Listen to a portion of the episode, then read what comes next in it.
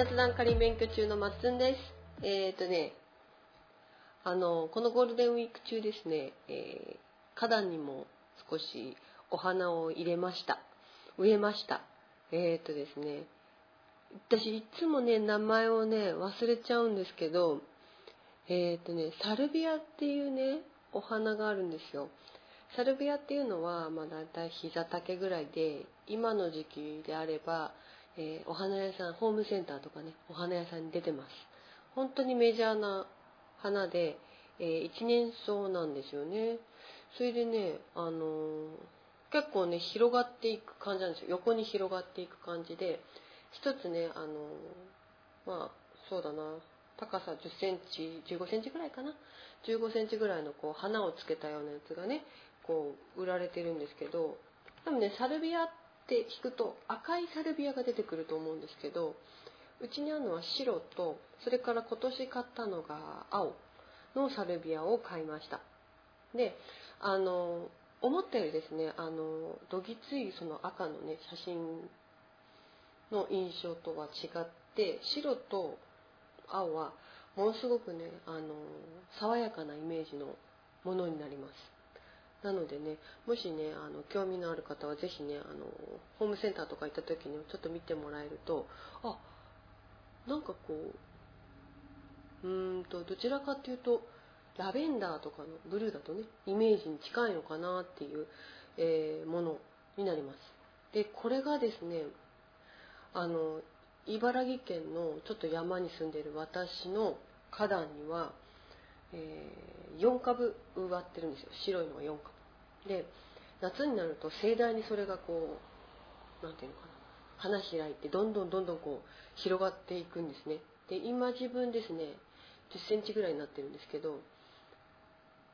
あのそれが夏になるとものすごいこうわわさーっとなってて。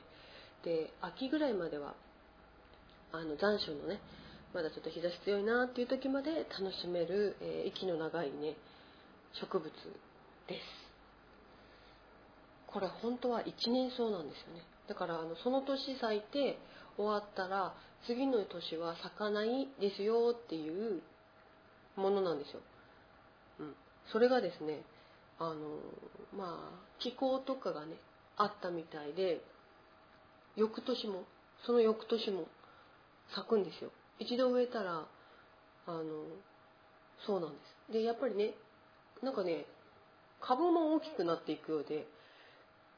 去年よりは今年今年よりはっていう感じでなんかねどんどん大きくなっていってるような気がしてうん。あこれはいいなと思って今年は青いのをあの買って。ですごくね手間もかからないんですよこれ。ほんと手間かかんなくて、まあ、水やりは必要なんですけど、それ以外のこと、病気にもかからないし、うーん、なんか、すごくね、あの、楽なんですよね。はい。で、大きくなるし、こう、広がってくれるっていうと、こう、肌をね、こう、華やかにしてくれますからね。で、色合いもね、あの、水色じゃない、あ濃い青と、今回買って白を買ってるのでまあね爽やかな夏のこう花壇を演出できるかなっていうのででお値段もね高くないんですよ。うん。お値段も1株150円ぐらいで買えるんですよ。でそれがほんとちっちゃいポットに割ってるのが、えー、夏になって、まあ、最盛期になると横幅がえー、50センチぐらいまでわーっと広がってで高さも、ま、膝丈ぐらいまでなるので本当にあの見応えのあるものになりますね。うん、園芸好きなんですけれども、えー、そんなにあのなていうんですかね手間はかけたくないかけれないので、えー、こういったものがすごくね重宝しますね。あとはあの私一度も植えたことがなかったのがマリーゴールドを今年買いました、うん、マリーゴールドってなんかこうどこにでも植わってるんですよ本当に。この時期ね。うん。この時期から大体植わってるんです。であのでただなんかこう最初の頃はうんなんかなってちょっときつい色なんですよね。正直言うと。黄色とオレンジのきつい色なんですけどこれ季節がこう何ていうのかな今自分から出てるのでまだまだちょっと風が冷たい時期なんですよね。もっと前から出てるんですけどあのまだまだこっちはまだ風が冷たいなっていう時期にあの花の色を見るとうーんちょっと色が濃いなって思うんですけどこれが夏になってマリーゴールドを見るとなんかちょうどいいなっていうふうに去年思ったんですよ。この日差しでこの色合いはすごくいいなっで今年は買ってあの通りのねこう人の往来のあるこう花壇がある花壇っていうかあの敷地なんですよ。でそこのとこにこうちょっとねあのいくつ植えたんだろう。10個ぐらい植えたのかな。10個ぐらいちょっと2 0センチぐらい間隔を空けて植えました。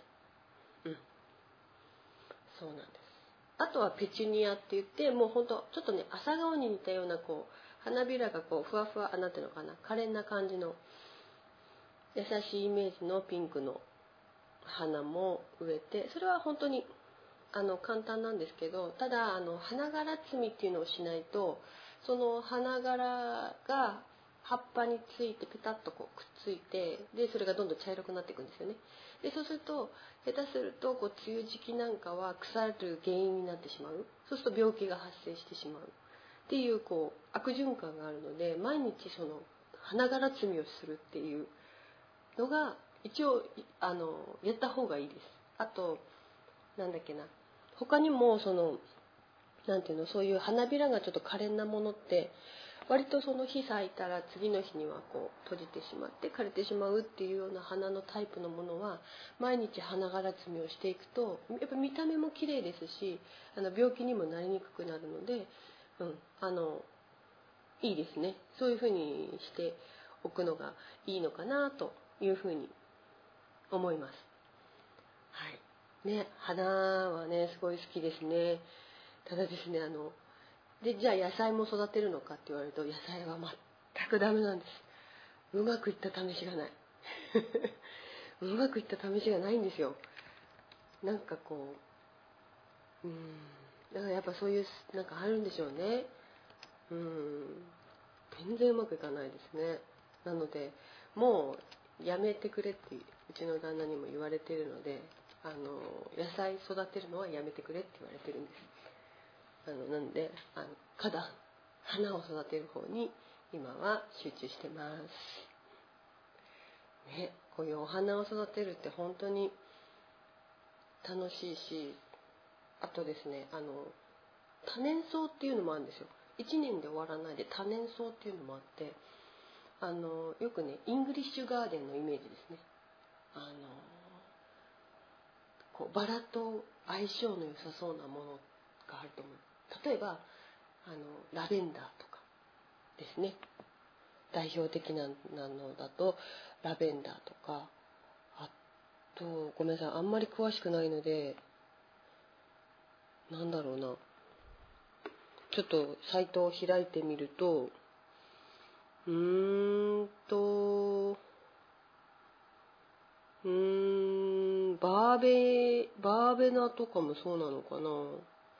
アリッサムとかは多分合いますね。うん。うん。そういう、なんていうのかな。背が割と高かったりして、うん。なんかこう、雰囲気が出るようなのがあるんですよね。うんうんうん。で、うちには、その、なんだろうな、しそ、あの、そういうのもあります。バラもあるんですけど、バラはあの、木工バラっていう観賞用のバラというよりはあのあれですねパーゴラとかにこう絡ませてそれのこう屋根に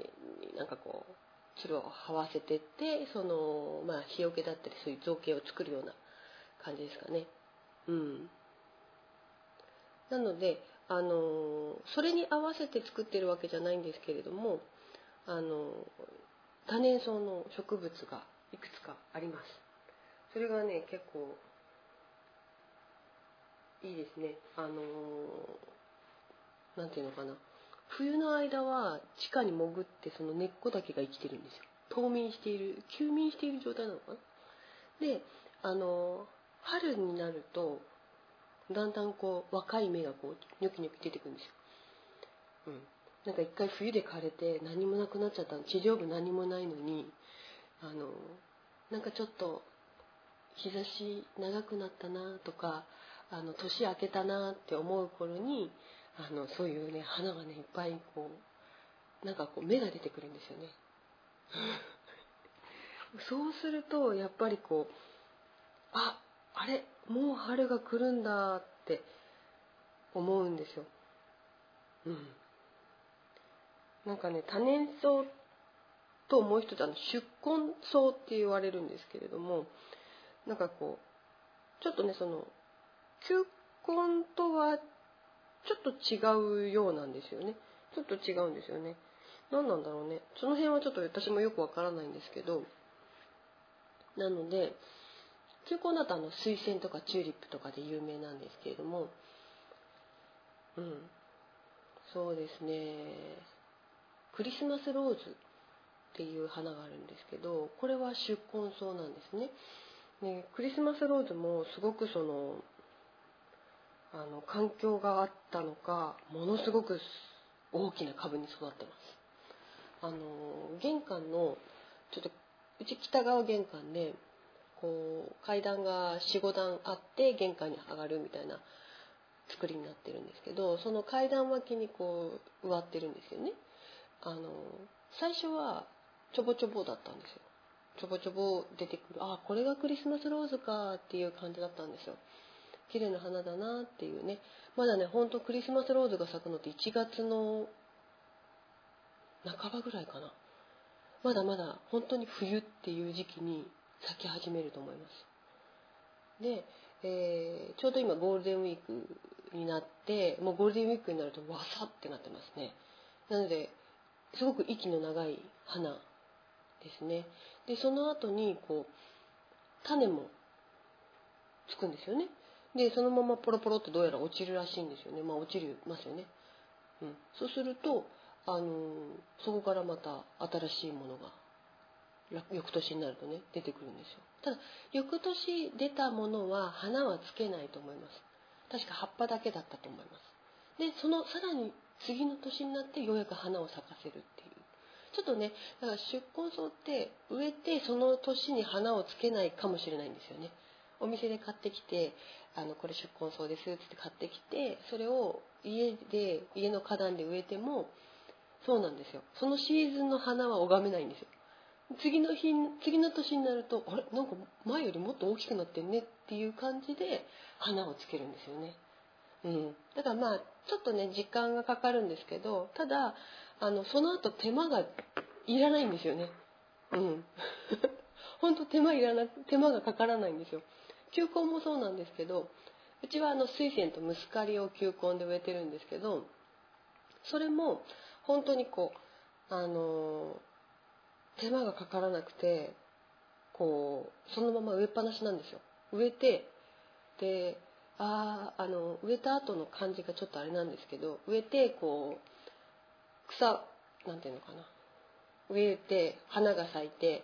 わあ綺麗ってなってその後枯れてで枯れたっていうかね緑のまんまなんでね球根ってね。球根はこう緑の状態で葉っぱだけが残ってるんだよね。でこの葉っぱどうするんだろうって思うじゃない？でもその葉っぱで光合成をして球根に栄養分を蓄えるんですよ。翌年のために。すごいですよね。だからチューリップとかは花が咲いて花が枯れましたって言ったら花の部分のねところだけはあのまあねちょっとね見た目もあれなので切っちゃってでそこその葉っぱだけ残しとくんですよ。葉っぱだけちゃんとその日に当てとくんです。そうすると勝手に栄養分を自分たちで作ってくれるんですよ。でだからあのその葉っぱだけになった状態でもあのもし植木鉢で育ててる場合は表面があの乾いてきたらあの水やり特に夏なんかは水やりが必要になりますね。うちは花壇に入れてるのであのまあ雨が降れば 大丈夫っていうことで夏ねあまりこう夏はあの水まきをするのでその時に水をあげている状態です。なので朝ね水まきのお仕事があるので今年はうちの息子に夏休みの、まあ、家のお手伝いということで水まきを頼もうかなというふうに思ってます、まあ、帰ってからでもいいんですけどね。帰ってからあの夜あのちょっとこう日が落ちてから水まきしてもいいんですけどね、うん、まあ朝忙しかったりするとねなかなかそこまで朝は手回んないよっていう時もあるのでそういう時はもう夜あげたりとかねしても大丈夫なのかなと私は思ってるんですけど すごいねあの、まあ、比較的何て言うのかな気温がそこまで上がらない地域に住んでいるからそこで住んでるのかもしれないです。あの関東のその南の方になるとすごく暑くなるので、あのやっぱり朝もしかすもしかすると晩も上げなきゃいけないっていう地域ももしかしたらあるのかもしれないですね。そしたらねそういうところはあの日差しと乾燥に強いものを植えればいいんですよね。うん。そうなんですよ。あの植物を選ぶ時って一番大事なのはその土地の気候に合うかどうかなんですよね。うん、それに合えばそんなにこう手間はかからないなっていうのが実感です。であの病気になってしまうようなとその